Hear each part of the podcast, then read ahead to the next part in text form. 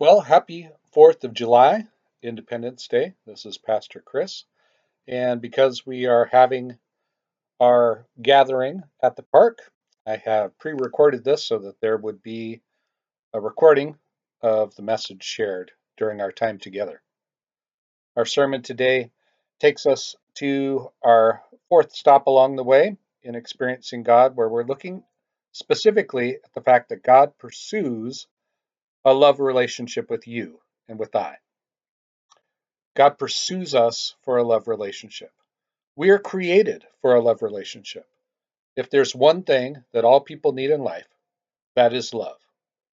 Without love and loving relationships, we tend to feel lost, hopeless, unwanted, and, well, unloved. In Max Lucado's book, No Wonder They Call Him the Savior, he recalls the story of Judith Bucknell. Judith was a 38 year old, attractive, successful secretary. She lived in an upmarket area in Coconut Grove, Miami, in the United States. She wasn't a social outcast, she wasn't on drugs, and she kept fit and trim by jogging regularly. She hosted parties, wore designer clothes, and lived in a luxury apartment that overlooked the bay. Judith's dilemma was this she had many acquaintances, but few true friends. It also happens that she had many lovers, 59 and 56 months, but she had little love. On June 9, 1980, Judith was tragically strangled and stabbed seven times. In the police record, she was homicide victim number 106. But for a diary that she left, she would have simply been forgotten. Here are two entries from that diary. Where are the men with flowers and music? Where are the men who ask for a genuine date? Men who would like to share more than my bed, my booze, and my food. I would like to have once in my life, before I pass through my life, the kind of relationship which is part of a loving relationship. In another entry, she wrote, I see people together and I'm so jealous I want to throw up. Who is going to love Judy Bucknell? I feel so old, unloved, unwanted, abandoned, used up. I want to cry and sleep forever. I am alone. I want to share something with somebody. The despair that Judy Bucknell had was a despair that many thousands of people have in this world today. The questions they ask are What is the purpose of my life? Where will I find true love? The mistake that Judy made, and many the rest of us make, is that we look to define love apart from a relationship with the God who is love. Separated from the source of true love, the love that they find is conditional and capricious. Unable to define a godly love, most take their cues from a world that would define love as simply a biological phenomenon or a physical act that gives one pleasure. Without the anchor of God's love for them, too many people also suffer for lack of purpose. They blindly go through life seeking someone or something to provide their life with a firm foundation on which to build a legacy. Or they accumulate possessions and, and a desire to cobble together a sense of meaning. Involved in this exhausting search for love, purpose, and meaning, men and women place their faith and trust in human philosophies and self help formulas. They put their faith and trust in these things only to find out somewhere down the track that they have been on the wrong path. So, where do we find purpose and love? Well, the God who is love gives us instruction in his word, the Bible. In Deuteronomy chapter 30, verses 19 and 20, we see that the Lord is our life, our purpose to love and to listen and to remain with Him in fellowship. Now choose life, he says, so that you and your children may live and that you may love the Lord your God, listen to his voice, and hold fast to him, for the Lord is your life. And in John 3:16 and 1 John 3:16, we see that God displayed his love for us through the sacrificial death of Jesus Christ, which makes eternal life possible. For God so loved the world that he gave his one and only Son, that whoever believes in him shall not perish, but have eternal life. And in 1 John, this is how we know what love is. Jesus Christ laid down his life for us, and we ought to lay down our lives for our brothers and sisters. In Romans chapter 8, verses 35, 37, and 39, we read that we become firmly rooted in the love of Christ. And in doing so, nothing can separate us from God's love. Who shall separate us from the love of Christ? It reads. Shall trouble or hardship or persecution or famine or nakedness or danger or sword? No, in all these things we are more than conquerors through him who loved us.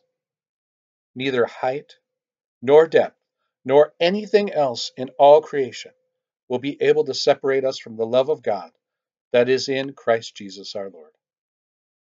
Now, when we gathered together last Sunday, we talked about leading God centered and God serving lives, not self centered and self serving lives. And that means that our purpose in life is to be in proper relationship with God. We were created to be in love relationship with God the Father, Son, and Holy Spirit. Our relationship with Him is meant to be the single most important aspect of our lives. And since this is Independence Day, I feel I need to say something related to this holiday, and this is a good place to do so when we are considering what it means to be in right relationship to God and to others. God should be our center, not our selfish desires, perhaps even neatly camouflaged in patriotic sounding language about life, liberty, and the pursuit of happiness. You see, anyone that claims to be a patriotic American and understands the Judeo Christian ideals that our country was founded on, but takes that as license to exercise their freedom in a way that takes no consideration of their duty to their fellow man, demanding that other makes, others make sacrifices so that they can maintain a position of privilege, well, they have veered away from the legacy of those that signed that original Declaration of Independence. Yes, America was founded to be a free nation, independent from the monarchy of England and its capricious king. And brave patriots fought a revolution to ensure that a democratic republic would esteem life, liberty, and the pursuit of happiness. But all of this occurred on the much larger backdrop of selfless service and love of neighbor.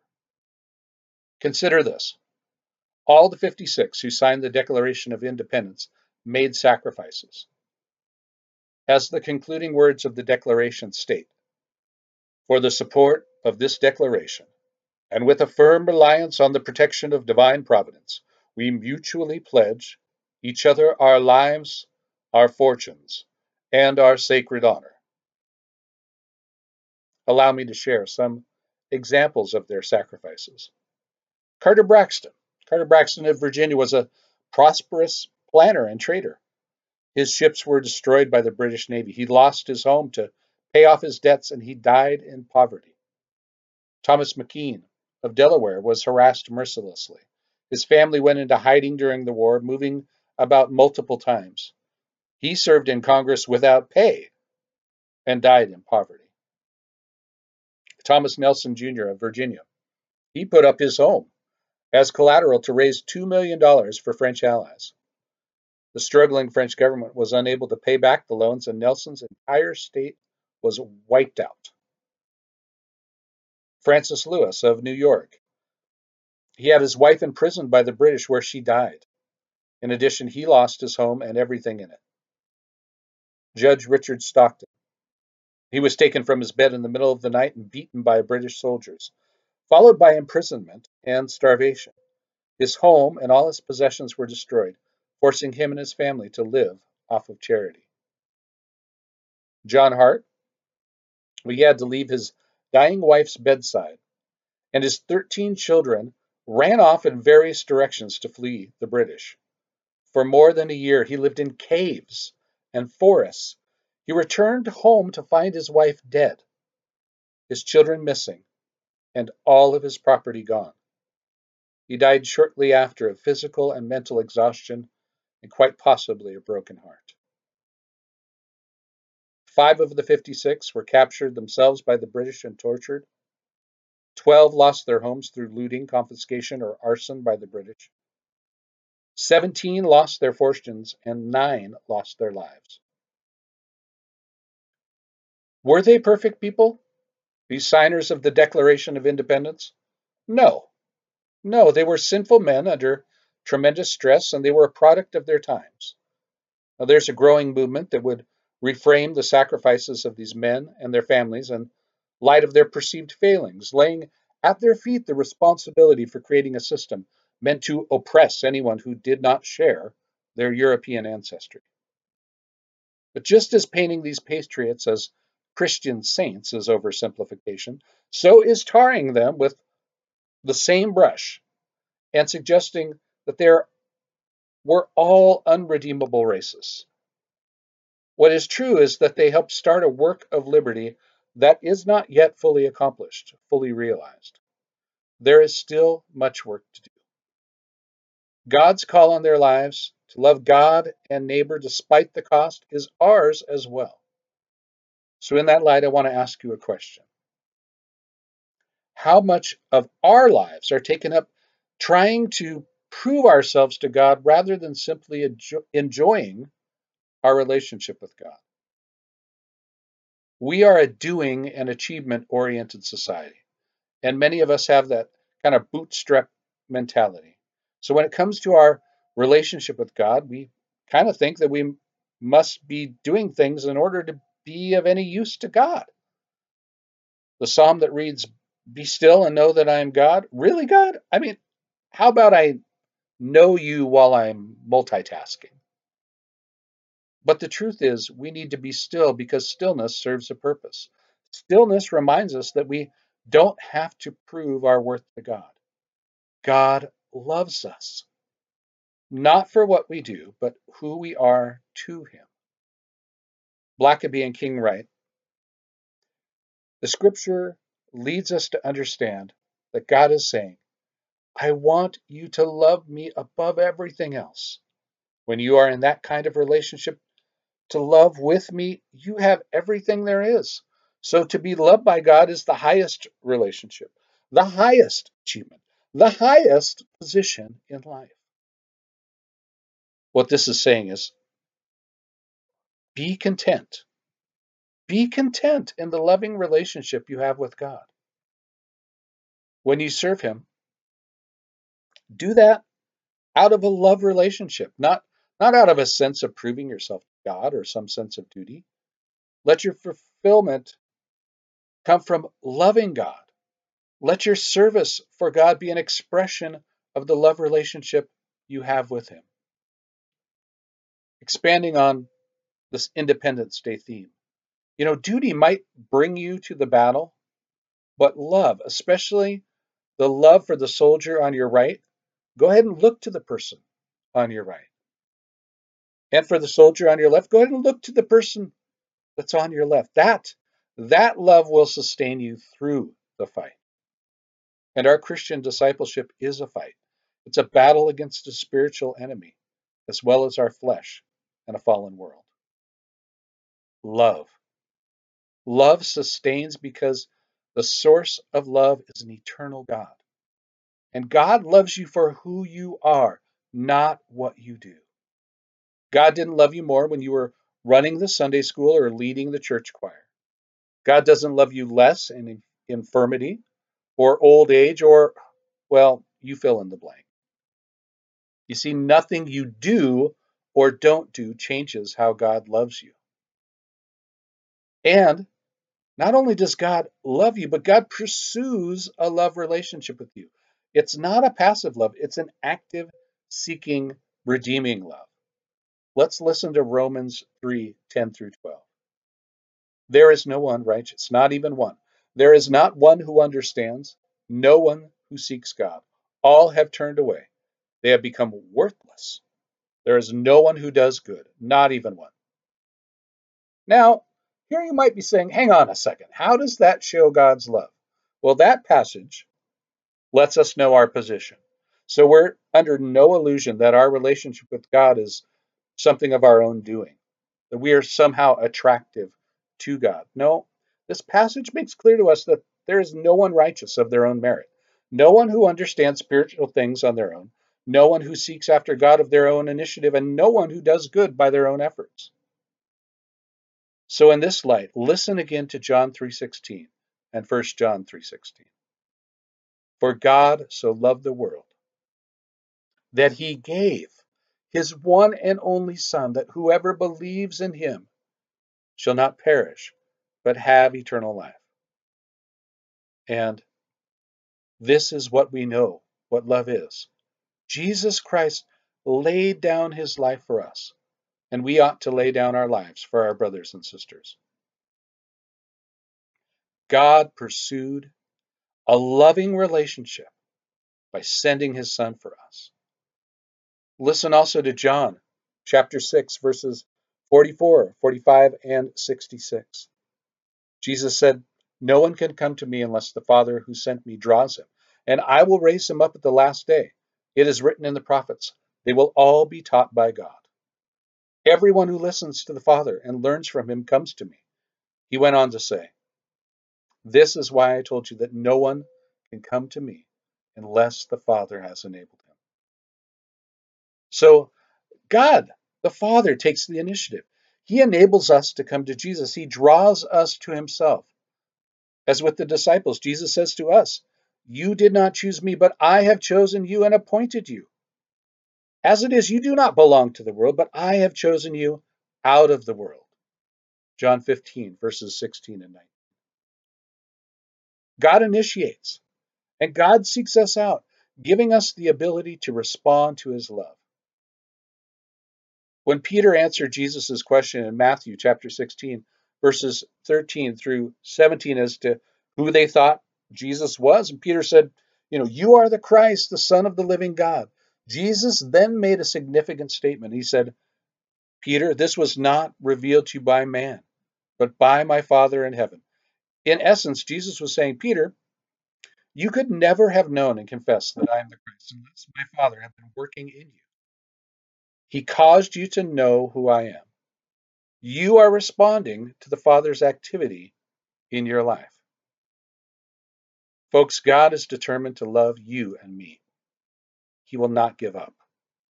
If it had not been for God making himself known to you and pursuing you, you would never have become a Christian. God is in pursuit of men, women, and children all around us every day. Can we perceive that yearning for freedom and liberty with hearts tuned to God's Spirit? Those who need freedom from sin and guilt and shame and are seeking to be liberated from the oppression of trying to be good enough to be loved, accepted, and worthy of relationship. If we ask to see Pasco, Richland, Kennewick, Benton City, this whole region as God sees it, well, we'd see many people in the community that as you get to know them, for whom God is working and pursuing in order that they would enter into the loving relationship he desires to have with them. That reality brings to life for me that passage in Revelation chapter 3, verse 20, where Jesus says, Here I am. I stand at the door and knock. If anyone hears my voice and opens the door, I will come in. God pursues a love relationship, and it's real, personal, and practical. From Genesis to Revelation, the entire Bible, we see God relating to people in real, personal, and practical ways. I love what Blackaby and King write in Experiencing God, and I want to finish with this. They say, you know what? Love must be real and personal. A person cannot love without another someone to love. A love relationship with God takes place between two real beings. A relationship with God is real and personal. This has always been his desire. God is a person pouring his life into yours. If for some reason you cannot think of a time when your relationship to God has been real, personal, and practical, then you need to spend some time evaluating your relationship to Him. That means going before the Lord in prayer, asking Him to bring you into that kind of relationship, asking Him to bring you into the kind of relationship with Him that you have never previously experienced. And if in this process you perhaps realize that you've never entered into this kind of saving relationship, then from your heart commit your whole life to Christ. Not just your head, but your whole heart, your whole soul, your whole life. Matthew 22, verses 37 and 38 make this clear when Jesus commanded them to love the Lord your God with all your heart, with all your soul, and with all your mind. Will you pray with me? Father God, we thank you that you love us and that you pursue a love relationship with your people, not just for a brief moment of decision, but for a lifetime. You seek us out for love and you continue to love us by constantly pursuing us. You want to spend time with us and show us the depths of your love for us, moving us to service and returning to you our love and devotion, partaking in your work in a world in need of your love, peace, and grace. For those that cannot identify a time in their lives where they started this type of loving relationship with you, Jesus, hear their prayer. May they pray with me, saying, Dear Lord Jesus, I know that I'm a sinner and I ask for your forgiveness. I believe you died for my sins and rose from the dead. I turn from my sins and I invite you to come into my heart and my life. I desire that loving relationship with you and your help to properly love myself and to love other people. I want to trust and follow you as my Lord and my Savior. Having made this commitment, Lord, help each and every one of us make good use of the freedom we have in this beautiful country to worship freely, to love boldly, and to serve in an attitude of self sacrifice that honors the sacrifices made by so many others that have come before, fought, and died for us, beneficiaries of their gift of patriotism all those years before. In the name of the Father, Son, and Holy Spirit, we pray. Amen.